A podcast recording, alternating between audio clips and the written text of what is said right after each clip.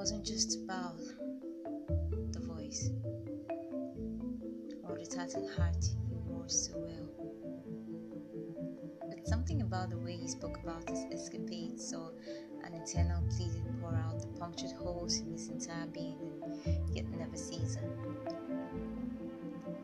I wondered how he lived with all that pain. I wondered how he lived at all. I wonder how I couldn't see this boy was a reflection of me. He searched for truth and found white lies. He searched for youth yet was euthanized, wasting away in the space between that put up no walls between life and death.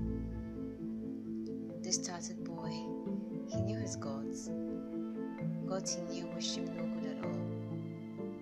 He wanders on the thin line, catwalking his hopes in endless wants, desperate for a place to settle, life or death.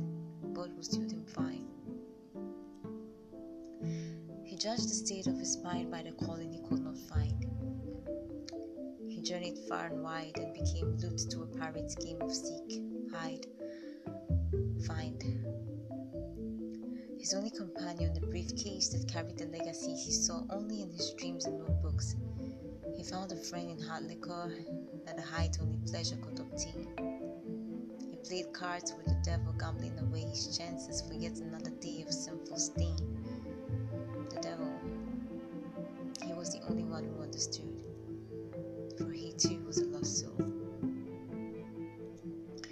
He found a to warm 70 years later at the window of a train bound for home. Oxygen was no longer by default.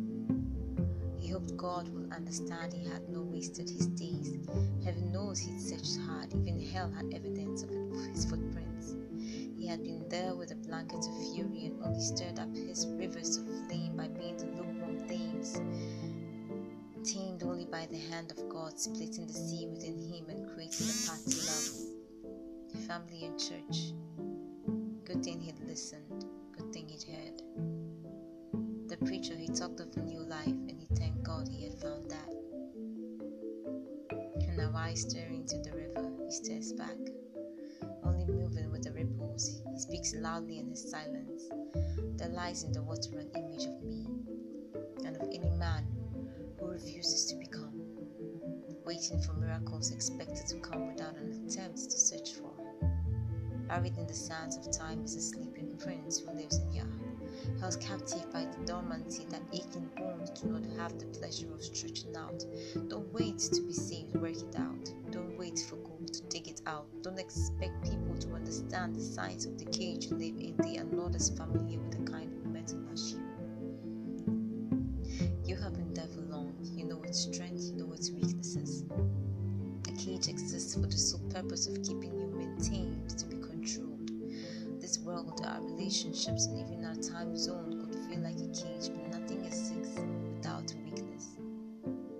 While trying to find one, I would rather you become that weakness. For no cage on earth can hold a phoenix who knows it was never born to be tamed nor to grow familiar with prison bars.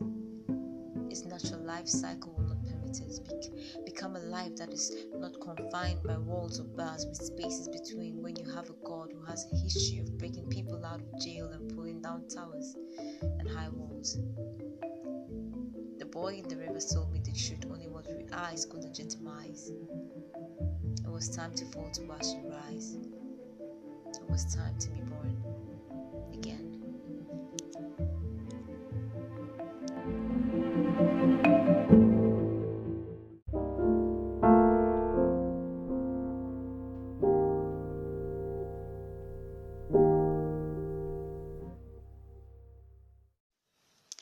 Thank you for listening to Rise, and I hope you loved it.